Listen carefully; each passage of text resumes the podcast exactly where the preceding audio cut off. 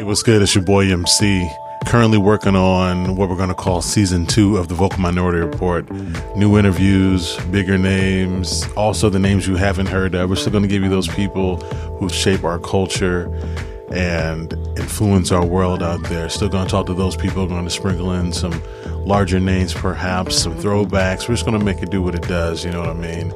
Appreciate everybody listening, sticking with us.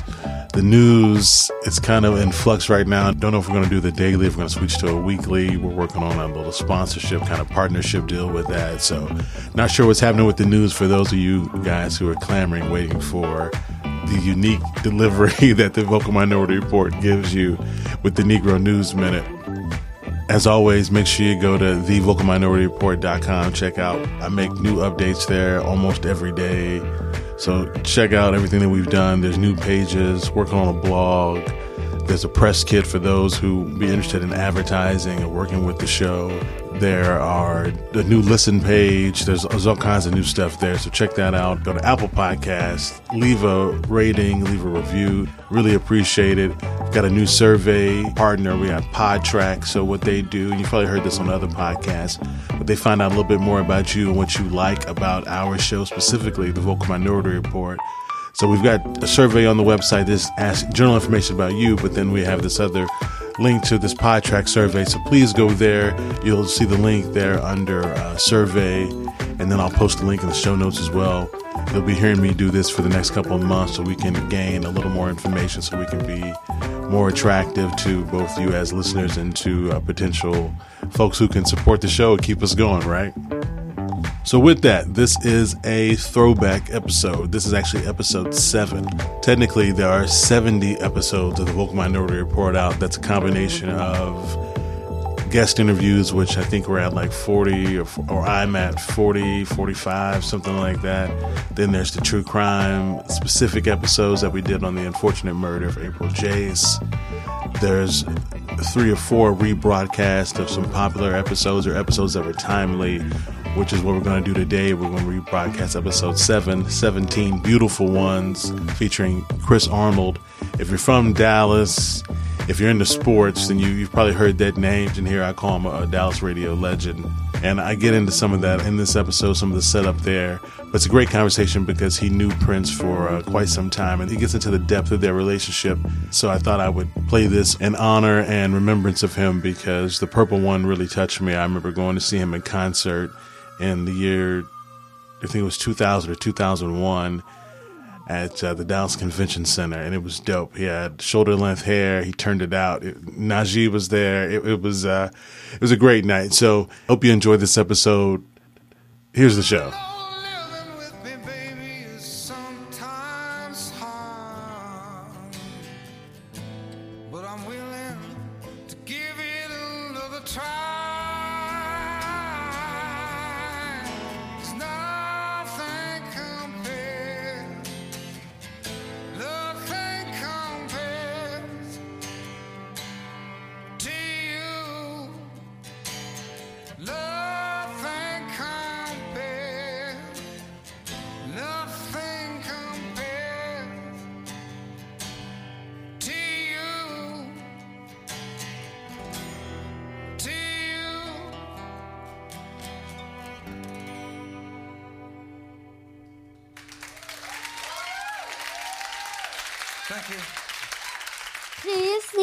Vocal Minority. Are you part of the silent majority? Or are you part of the vocal minority? Motherfuckers, go.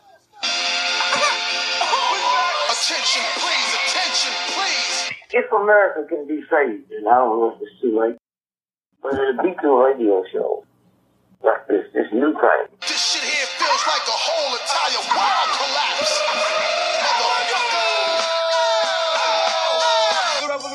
not be televised, will not be televised, will not be televised, will not be televised. The revolution will be no rerun, brothers. It's the vocal minority. The revolution will be live.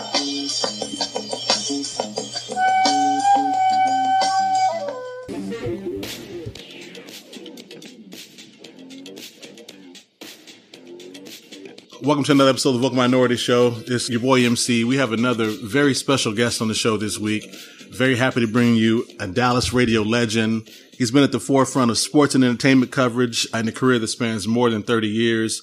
He was a staple every morning, first with Tom Joyner, then part of the legendary Skip Murphy and Company. He's the man who declared movie watching a sport. He was married to a Dallas Cowboy cheerleader, had Janet Jackson give him her digits. He's the NBA's first ever in-game MC, future Hall of Fame for sure. He's currently the host of G-Bag Nation on CBS Radio's Dallas 105.3 The Fan, heard weekdays 10 to 3. Ladies and gentlemen, Mr. Chris Arnold. How you doing, Chris? Yes, thanks for having me, man. Appreciate the introduction. Hey, no problem, man. I could have kept going, but I, I know we have uh, limited time here because you, have done so much. So I'm flattered. I feel like this. I'm just lucky to be around this long. I feel like cool on. Oh, yes, sir. Yeah, no, that's uh, yeah. Speaking of that, you know, being around this long, I mean, you, you've got such a career that is, like I said, spanned decades, and you've met so many people, and that's what I wanted to talk to you about because you know, since the passing of Prince, uh, what is that, about nine or 10 days ago, there's been a lot of, a lot of stories, a lot of people talking about what he meant to them. And I feel like my audience probably doesn't, they don't need to hear me go on and on about how much I love Purple Rain and uh, all of that. So I want to do something different and, and, talk to someone who actually had some real life experience and I, I guess a relationship uh, of some sorts with Prince and who better to speak on that than you? So I, I wanted to see if we can maybe start from the beginning. And when when did you get into Prince? I, I know you met him maybe early in his career, but when did you first get into Prince and let's start listening to his music? What was your first entree into him? All right, when I was in college, I was also a DJ at University of Oklahoma. I was a disc jockey in Oklahoma City. So the record companies would send me albums, and they would send me the album before they actually came out onto the uh, record store and stuff, and I just looked through the different albums and different artists to see who I liked. They sent me Prince's first album, For You, and I looked at the cover, and then I looked on the back, and I saw that he played all the instruments and he did all the vocals, and he produced, arranged, and composed it. And I was like, what? This dude looks kind of young. And he was on the cover with a little afro and all that, so I put it on. And if you've ever heard that album, the very first song is just voices. It's just him singing a cappella, but it sounds like a symphony. Okay. And then the music was just off the chain, and the what the big hit song off of that album was "Soft and Wet." So that's when I first got into Prince. Was probably like 1978, where uh, before the album even hit. And I, I got in touch with the record company. I wanted to interview him, and they said he doesn't do interviews. And I went, oh, okay. So at that point, you know, I was already in, but I was like, okay, this guy's different. Right. And that was in Oklahoma. Two years later, 1990, I'm in Dallas, and I'm still following his career. And he finally did the concert in 1981, and that's the first time I met him. Now, what I'm going to tell you right, now, I'm going to qualify everything we're saying. I've always, my relationship with Prince is this. I'm cool with him. He's cool with me. I admire him. He respects me. And it's kind of like that movie, The Fight Club. Okay. They say, well, go on the Fight Club, stay in the Fight Club. Yes, sir. You don't admit, you don't talk about the Fight Club. Right. Okay. So anybody that's got any kind of friendship or anything with Prince, you don't ever want to say too much because then next thing you know, you're not around him anymore. Yeah, you don't want to mess that up, right? You, you don't want to upset. Wow, you're like, I can't believe I'm. I'm. I mean, I'm like I said, I've always felt like I'm grateful that he allowed me to be in his world. So, you know, I've always just, he's so quiet, so private, so, you know, even the word mysterious fits. I've always just kind of said just a little here and there. So now with his passing, and obviously, you know, you don't want to, I understand you respect him and the homeboy code. And like I said, you, you want to be a part of uh, what's going on. So in his passing now, so I, I know you said you got some stories to tell and some myths to correct. I'm curious how deep we can get into uh, some of those stories you have to tell and some myths we okay, can correct. I can, give you, I, can give you, I can give you a couple little things. Uh, number one, like I said, I don't want to go. I don't want to tell too much because it's a book. I could, I could literally write a book. Okay, yeah, no. I no. tell you this: I was honored and flattered enough to spend three New Year's Eves in a row with him. After parties like that, uh, been to Paisley Park. The first time I went was in the daytime, and he actually invited me to Paisley Park. Um, the second time I went, now this is going to be an interesting story because I'm going to tell you basically how Prince became a Jehovah Witness. I'm not responsible for it. I'm a qualified first off, but I'm to tell you how it went down.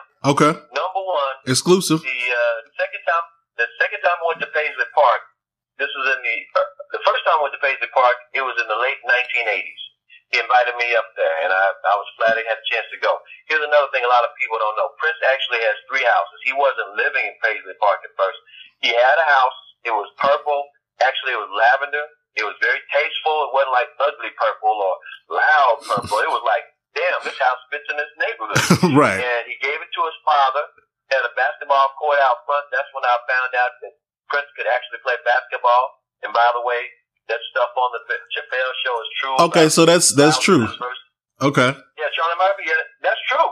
In fact, we did an interview with Prince just before he got inducted into the Rock and Roll Hall of Fame, or actually right after he got inducted to the Rock and Roll Hall of Fame, Skip Murphy and Company. And I asked him about that, and he said, "Yeah, everything's true except they were wearing like real warm ups, not blouses, not his stage clothes." okay. He said he did serve pancakes the next morning. Oh wow. Okay. Okay. So And, uh, so so they beat him and they got uh, pancakes. Met him in New York, and they became pretty good friends. Wow. Okay. All right. So so that story is true. Okay. Yeah, that story is true. But let me go back to uh, him becoming a Jehovah Witness. Like I said, the first time I went up there, it was in the daytime, and he had a he had he's got he had two other houses. He lived in a big house around the corner from Paisley Park, and Paisley Park was just his studio it has huge sound stage and very private. And but he invited me over there.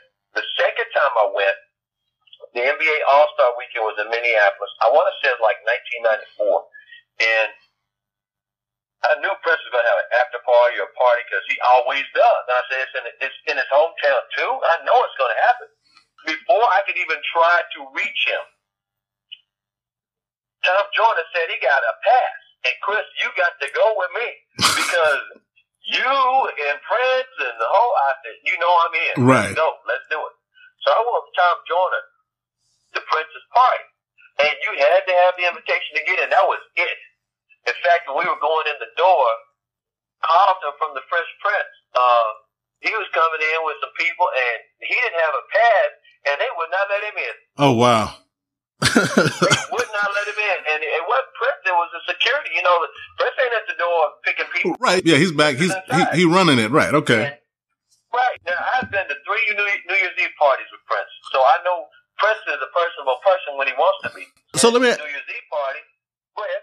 So how did you get on in that level with Prince where you, you where you were invited? I mean, I know, uh, you know, you went to the party with Tom Joyner in this case, but to be in all these events and be cool on that level and part of that circle when you were, how did you get on that level with him and your interaction? How did you break through there? It was just pure, just meeting him over time, overall, and see me again, and see me again, and see me again. Okay. The first, uh, the first time I ever met him was actually in the elevator at the Hyatt Regency Hotel in Dallas. After one of his shows, I was going to go to his after party, and I didn't know he was going to be at that hotel. But at, this is like late after the concert, and I'm going up the elevator, and he gets in with his big old bodyguard, and I was awkward because like he's little tiny and there's probably about three or four people in there, and I shook hands with him and a little glove and all that.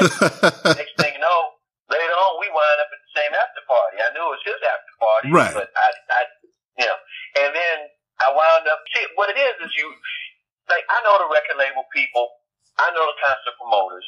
I never buy concert tickets to Prince. I work at a radio station, right? right. So I would have a hookup somewhere or the other, and then I would find out where the after party was or whatever. And then I would meet Prince, and he'd see me again, or he and we'd have a conversation, or he was real. Like one of the parties, I'll just give you a little pull back the curtain a little bit. One of his early parties, with a New Year's Eve party, and, and I'm at the same table with Prince, and party's going on, and everybody's dancing, and the Prince decides he wants to dance. Well, he gets out on the dance floor with one of his background singers or somebody, and they start doing this weird dance. I am not lying. Whole dance floor start doing the exact same thing, the same weird little dance. It's like they just it was choreography. I was like, damn, that's strong. and um, I remember also one of those first parties. One of the people sitting at the table asked him. This I, I always remember this because it was, I thought it was so crazy. Somebody asked him how much did he weigh, Oh wow. Remember, it was a New Year's Eve party. It was a New Year's Eve party. He had one of the party favors in his mouth. And he just looked at that dude crazy and went, and hit that party favor, you know, Right. and rolled his eyes. Also, that same party, you know, he's doing his little dance on the dance floor. How come somebody tried to take a picture? Mind, mind you, at this party, it's after party. You have Morris Day and the Time. You got Sheila E. You got uh, Vanity Six back then. It wasn't even Apollonia Six. It was Vanity Six. okay. Everybody's at this party, and somebody, I want to say it was in their groups, one of those groups, tried to take a picture. Wow. And Prince just snapped his fingers. Big Chick took the whole, uh, the guy's camera and just took out all the film, just pulled it on out. That was the end of that. And I'm like, oh, okay. I am never going to take a picture with him. I know that ain't going to happen. Right. Yeah. Did. I took pictures of him on his stage in the sound stage in the studio, and he let me take some pictures inside Paisley Park. Okay. I never was able to take a picture with him or of him because he didn't allow that. He just didn't want his picture taken. Remember this about Prince. He controls everything. He does uh-huh. not do what he doesn't want to do. Right. He got he doesn't trust record companies. He doesn't trust a lot of people. So that's why I say to be that close to him, I feel honored. And I, it, I've always been careful about how much I say and what I don't say because I don't ever want to like break a relationship. Even though he's passed away, I still feel the same way from years and years and years. You know what I mean? Of course. You just don't say too much, but I mean, that's I got some that shows. Uh, memories. Yeah, and like you said, that shows that level of respect you have for him. You you, you weren't just a hanger on. I mean, like you said, I mean, you you're a professional, number one in the in the radio industry, and you and you were cool and able to maintain that. Yeah, and, and and again, I would see him over and over again. We're like in the same world. I mean, we'd be in the, run into the same people, or he'd be like, for example, I'd see him at after either backstage at his concert or at his after party, or you know, he would have when I say after party, he would have parties where he performed, like he'd take over a club, right? So I'd see him there and not just in Dallas. It'd be wherever I happen to be if he happened to be in town. So he would see me and we'd talk because he'd know who I was. Hey, Chris, Right. Okay. What you doing here? Whatever. Okay. And, and then um, there were times like he would be at like a, I'd be in Minnesota for whatever the reason, whether it was the Super Bowl, because they had a Super Bowl up there, Right. whether it was the uh, World Series, uh, the Final Four, Maverick games, Cowboy games, he'd be at those games. And I That's 'cause he- 'cause he- he's a big sports fan, right? Everybody else is like giving him space, and they're afraid to approach him. I look over there and I go, Prince. And he goes, grin on his face. Hey man, what you doing, man? Hey Chris, what you, what's going on, man? How things in Dallas? And we just, you know, we just talk. So, you know, You know, I, I'm uh, I'm guessing you guys are, are about the same age. So I, you think that had a, a lot? I mean, have the exact same age. okay. So so you know you you are also a contemporary as such. You weren't just some guy. You know, like you guys had the, the age Right. thing in common too. Okay. Exactly. Uh, He's actually three or four months older than me. He was born on June the 7th. I was born on September 19th, both of us in 1958. And so, again, I would see him in different environments, different situations, and this is going on for 35 years. So Right. It, it's like, I don't know how to explain it, but, I, but again, I was going to tell you how he became a Jehovah Witness because this is really ironic. And again, I also, I know a lot of the same people that he knows and trusts. Okay. You follow what I'm saying? Of course. Yeah. No, I got you. Yeah. You know, The ex- was like the extended clique. And, and again, they would see that I'm cool with him and he's cool with me, and then they were cool with me, or vice versa around. And then you just, it, I thought that's the best way I can explain it. That's the best way I can explain it. It was a comfort level there. No, I understand. So here's this Jehovah Witness story, which is really interesting. Okay, so he has this NBA All Star Weekend party, and he's mixing and mingling with everybody in all the different rooms. And this is when he changed his name to a symbol. And so I went up to him and I said, "Hey, I don't want to be rude because I know you done changed your name. So what do I call you now?" I said, "How do you pronounce it?" And he just looked at me and said, "You don't." And then he, he just kind of started laughing. And then I asked one of his uh, one of his uh, guys in his band. I said, "Man, where y'all call Prince? Man, we call him Prince. That man, that's just show business, man. He, he's Prince. That's just Prince. so I went back up to him and said, all right, Prince. And he just started laughing. He just started laughing. And uh, uh, so anyway, at this party later on in the party, you saw in his sound stage because he just let everybody roam from room to room, and there was you know flowers everywhere, and petals on the ground, and each room had different ambiance and chill out room over here, and more lively room over there. You know, candy machines, all kinds of stuff. Was, you know, anything you want, except for it was vegetarian stuff because you don't eat meat. There's vegetarian this. Okay. Just all kinds of snacks, desserts, and uh, with no alcohol. It was just, you know, So water. was was he was he not a drinker beforehand, or was he always not a drinker and a partier beforehand, or, or was he was this Yeah, later? He, he never was. He didn't, yeah, he didn't smoke or drink. Okay. He did not do that. Okay. That was not him. Okay. That, that was before he was a Jehovah's Witness. Okay. Well, you could see he had his equipment and the light set up on the stage. He was like, wait a minute, he might perform later on. Everybody knew. Do not leave this party. He might perform. And by the way, there were some uh, some of the NBA players was that I, I remember David Robinson was there because I was wound up standing next to him all the rest of the show. So he did a show. He did like one performance and then for like over hour. You know Tevin Campbell? Of course. Break it down. Yeah. Yeah, Tevin was there. And Okay. when Prince started talking about break it down, shush, when he was getting ready to play that, he said, Tevin, come on the stage with me. And Tevin standing right next to me on the other side of Dave Robinson. And he was like, no, I can't, I'm scared. I was like, oh, man. So Prince did break it down by himself. Oh uh, man. Then Prince said, I'll be back. And he changed clothes as like a break, an intermission, and everybody was like tripping because he played for an hour already. He comes back, and by the way, this thing started at like 1 in the morning. Right. The party itself started at like 10 something. You, you go there about 10 something. He started performing at 1. So he stopped at 2 something. He comes back on and he plays the rest of the night. When we left out of there, it was 7 a.m. and the sun was coming up. Wow. I ain't never been to a party that cold in my life. Right. It was unbelievable. But at this party, now this is where it gets to the Jehovah's Witness part.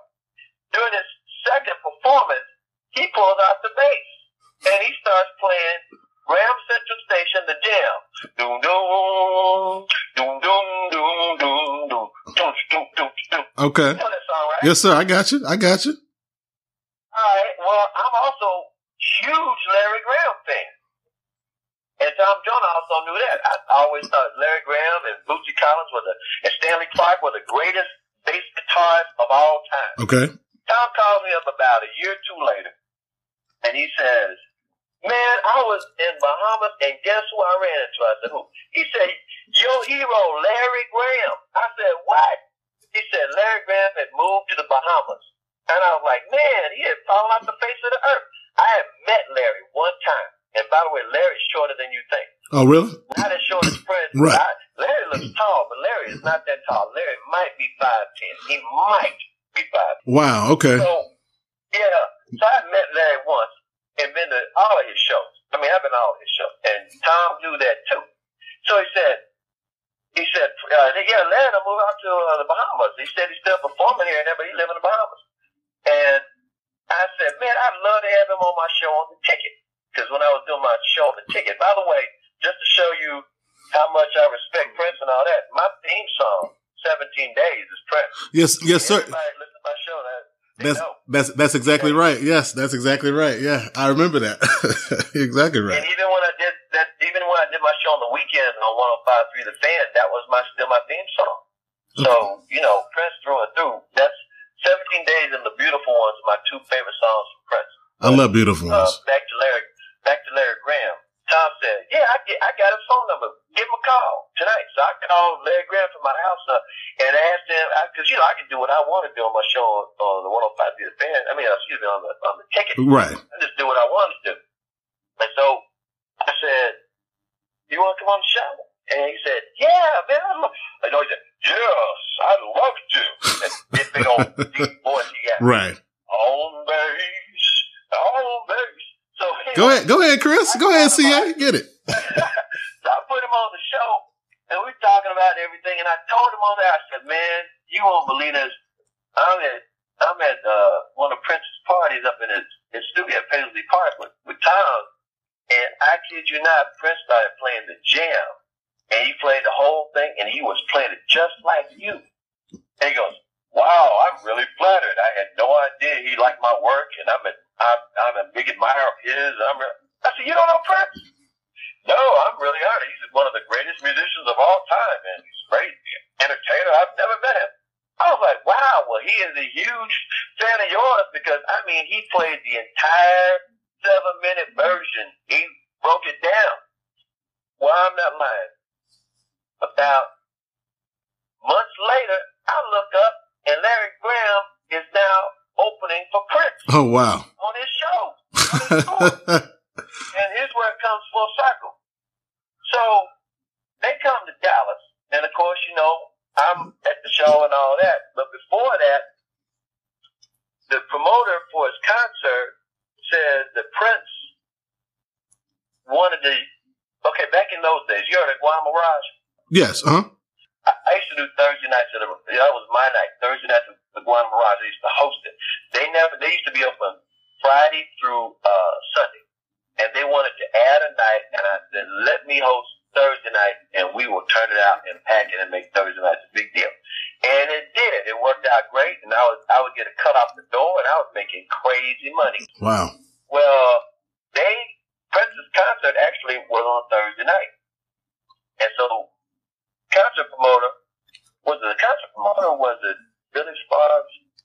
Somebody from Prince, either the promoter or one of his people, got in touch with me and said, Prince wants to do his after party. And we couldn't think of no better place than your place. Oh wow. To the Guam Mirage. Right. And I was like, and, and I was like, they said, we want to run this through you because what he does is they charge extra at the door because he takes care of the band. He gives the band a, a bonus for hanging out with him and performing at the after party. You know, he ain't gonna just go up there by himself. Of course.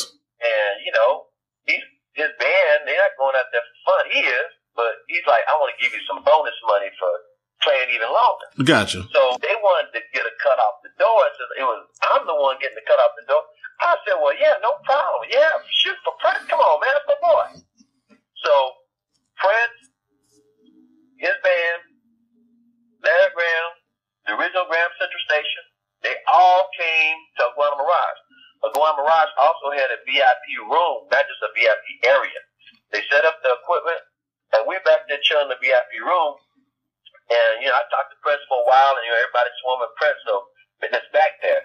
And I ain't gonna haul Prince and, you know, tie up his night. Right. I get over to my little booth, and I get Graham, and I said, Larry, how in the world did you wind up hooking up with Prince? You didn't even know him when I talked to you last year. And he said, man, I said, man, I was performing in Nashville, and Prince was in town recording, and he came backstage to my concert, and we hit it off. And next thing you know, he invited me to Minneapolis, and I moved to Minneapolis. Said, what? You have left the Bahamas and moved to Minneapolis? Yes, I've moved to Minneapolis, and we have become very close. He said, in fact, going to become a Jehovah Witness now. I went, what? Because Larry Graham is a Jehovah Witness. Okay. All So right. Larry Graham is the one that turned Prince into a Jehovah Witness. And, and you turned Larry Graham into knowing that he was that Prince was a huge fan of his. Okay. No, no, no. Like I said, I can't take credit. It was just the ironic thing that Larry had no idea that Prince was a huge fan. I mean, I didn't know Prince was going to show up in. Well, okay, right, right. I got you. But they'd run into G Dub. Right. All I can say is, wow, what are the odds? Yeah, that's crazy. Yeah, no. One of those. I got lots of them. You know, a lot of them I got to keep to myself. Well, when you write the book, we're gonna we're gonna have you back on to uh, promote the book, and, and I would have read it, and we can dive into the real juicy stories. Appreciate anything, uh, anything you g- give us. But yeah, no, that's uh, I mean, so you you've got the real experience. I mean, you, you've got a uh, like I said, a true relationship that they said spans three decades plus, and first name basis. He was just a, a, regular mellow kind of. I mean, I, I've heard that before that he was you know down to earth in the sports, just a regular brother, if you will. Yes. Yeah, he's a regular guy. One thing you got to always remember, though, this a lot of people don't understand. He's also, especially, I'd say the last 15, 16 years, he's also been all about giving back.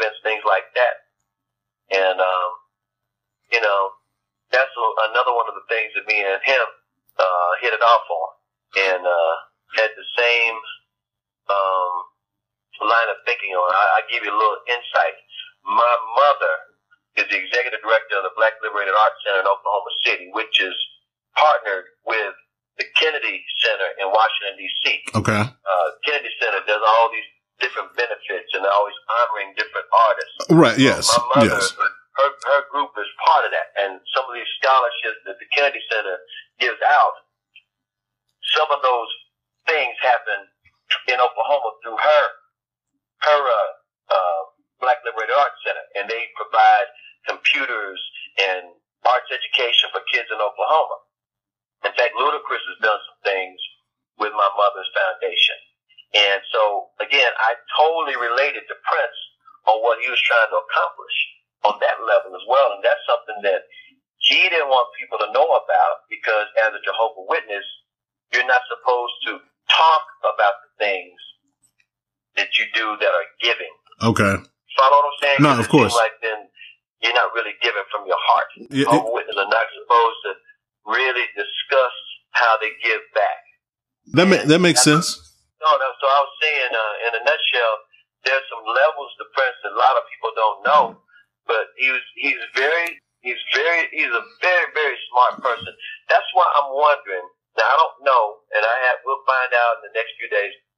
You know, they said he didn't have a will, and I don't know if that's true or not. His will might be in that vault, all those songs Right. because he he was on top of everything. This man, telling you, I, I can't explain it other than to say he was a very astute businessman. He, he won his battle with the record company. It took him a couple of decades to get his masters.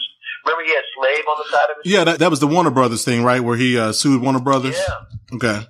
Yeah. Right, and he was trying to get his masters back. A lot of people don't know this. Did you know he re-recorded every single song he wrote for all those albums he did them for Warner Brothers? He re-recorded it in his own studio, and he had them. He had those tapes in case he was looking at every angle possible to maintain control of his music. And one of the, his biggest problems with Warner Brothers, and by the way, he had struck a deal with them, if not last year, the year before last, where I mean he'd got his masters back and all that. Where they were going to distribute some of his music, and then I think the last deal he had, I think that was just for like a year or as long as he wanted to do it. He could he could drop off whenever he wants. But he was doing the deal with Tidal. He was reduce, reduce, uh, releasing his music through Jay Z's uh, streaming service Tidal Right. and that was the last thing. He but, but he was very astute with his music and very controlling and very protective and very. It's such a smart businessman. Did you know his videos weren't allowed online? YouTube could not run videos of him. I did know that because yeah, you you couldn't uh, you couldn't find anything. No, no, none of his songs. So yeah, I was aware of that. Which is, I mean, to have that level of control even into the the 2010 pluses is is is pretty amazing. So yeah, no, that I knew that about him. It is, and and right now you're seeing all this flood of press videos and performance. That's going to stop soon. Is if they stay true to his beliefs, you know, whether it's his sister Tyka or whether it's somebody that you know knows his business acumen and his beliefs.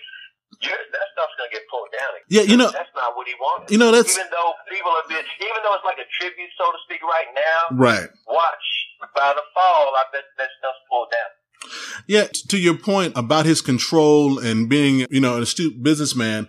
So you're saying that, you know, you don't think he would have taken, or, I mean, obviously we can only speculate, but he wouldn't have taken not leaving a will for granted. I mean, or, or not, what am I trying to say? Right. Taking his, you know, his, Yeah, yeah. That that's too big. That's too significant. That's control of his empire. right. Why would Okay. he not determine who gets control of his empire. And you also got to understand this. He just made a deal with a, a, a book publishing company to write his memoirs. He had a, a, a writer who was a music critic that was going to do the writing part, and he was going to uh, dictate his his memoirs, and he'd already done 50 pages. Oh wow! He, he'd done this in March. He made that deal in March. I want to say it was with Simon and Schuster, Okay. and he was going to write his memoirs, and the name of his memoirs is already he already decided it was going to be called The Beautiful Ones. Oh man. I don't know what's going to happen now, but I mean, this man was totally in control of his stuff, and nothing happened without his approval. Nobody ever took advantage of him, ever. Okay. So I find it, I find it amazing that he would not have a will. I would say this: he there's not a will that they can find yet, but I bet when they go all the way through Paisley Park, it's somewhere. I mean, and based on the way you describe him, and then when I just think about it practically, the, the amount of control, the amount of knowledge and, and skillfulness, yeah, it, it doesn't make sense that you would leave the biggest, um, especially, you know, I mean, 57 is not old, but obviously, you know, you, you start making different decisions, you know, and he has advisors and whatnot. So you, you would think he would Right, have controlled that. thing, The, the theory for people who say he doesn't have a will, they they know tho- those who know. They say, well, you know, he didn't trust a lot of people, so he was always changing out managers or lawyers, and he also did not like to sign a lot of contracts. He would do it himself, or he'd figure out a way that he didn't have to have his signature on stuff if he could. But that doesn't mean that he would not have a will. Right. Because not having a will is contrary to control. Of course. Right. Yeah. I mean, you give up You everything. know, you can, What if, if you don't want the record label to to have a say so in in what you do and how you distribute? Why would you let the state of Minnesota, uh, you know, dictate how your assets are split up? You know. Exactly. I, I bet he's got a will. They just don't know where it is yet because he wasn't going to leave it in somebody else's control. Right. I And bet it may be in their fault, and you may find that out later. I don't know. If I'm wrong, then I'm completely wrong, and I'm going, huh, who would have thought that? But I, based the, the guy that I know, way he's always handled himself over the last 35, 36 years, he's, he's too smart. This man's a genius. Not just a musical genius, a business genius. I remember when they built Paisley Park, they, everybody said it was too big and it would go under and he's going to go broke. And he didn't he did not go broke and he didn't it didn't go under and it was because they were like why would he build this major recording studio with a gigantic sound stage in Minneapolis when it's probably better served in New York or LA they, they thought it was just insane at the time that he built it and that thing is worth like ten million dollars and I think Tyka said she's gonna or Tyka's husband said they're gonna try to turn it into like a Graceland which is which I think would be smart I think me Uh, too. you'd have control over. You can share it. You can share it, but you have control. Right. Hey, I hate to let you go. Yeah. I know we ran over time. Sorry. Yeah. I'm sorry, man. Line up. Yeah. Okay. I appreciate it very much. Uh, I, I will uh, be in contact with you. I'll send this out to you. Thanks for your time. I appreciate it very much. All right, you take care. And again, Fight Club. I hope I haven't said too much. All I'm thinking, all I'm thinking about is I, I think I've told you enough to give you a good clue.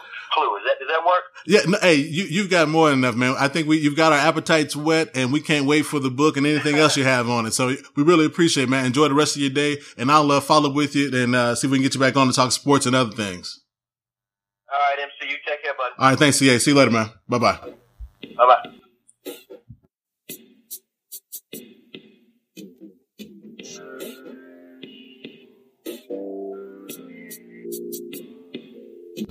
Wow, right?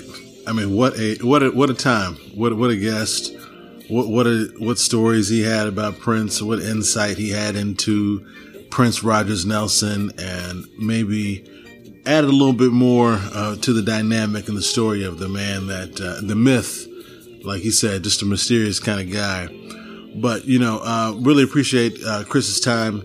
He was at his uh, son's track meet actually, and initially he told me he only had ten to fifteen minutes, and I think we stretched it out to about thirty-five. So I really appreciate him uh, letting me take up his time. Hope you guys liked the interview. Hey, let us know. Use the hashtag the vocal minority. You know, tweet us, tweet about us, talk about it on Facebook. You can reach uh, Chris Arnold at Mr. Chris Arnold on Twitter. You can hear him every day on the G Bag Nation on 105.3 The Fan, every weekdays 10 to 3. Check us out. Make sure you subscribe, like, rate, review, tell your friends. Thanks for downloading, and we'll holler at you next week.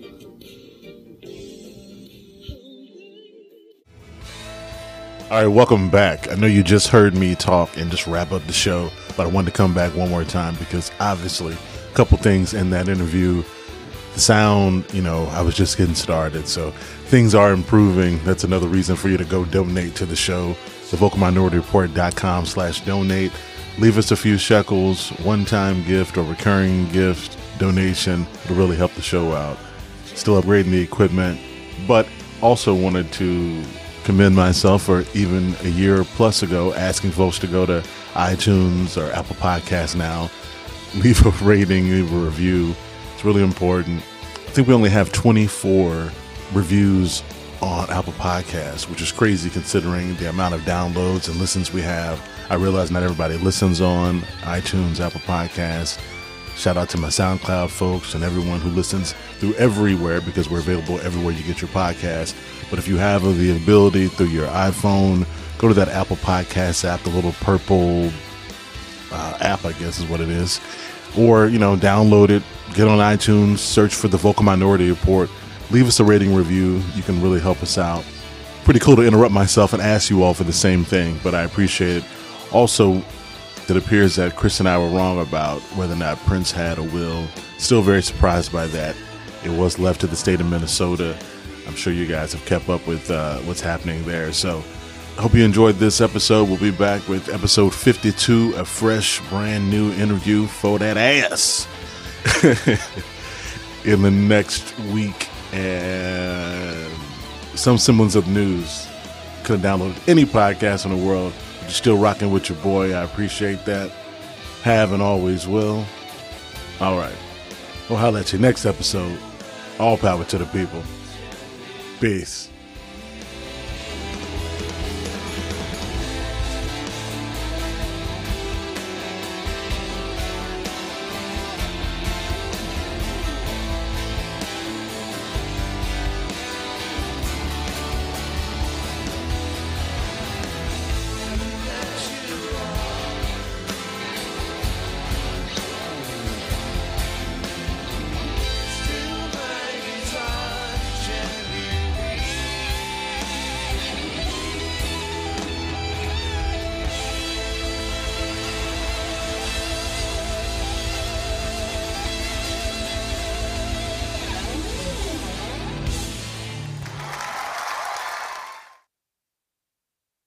This has been a Vocal Neighbors production.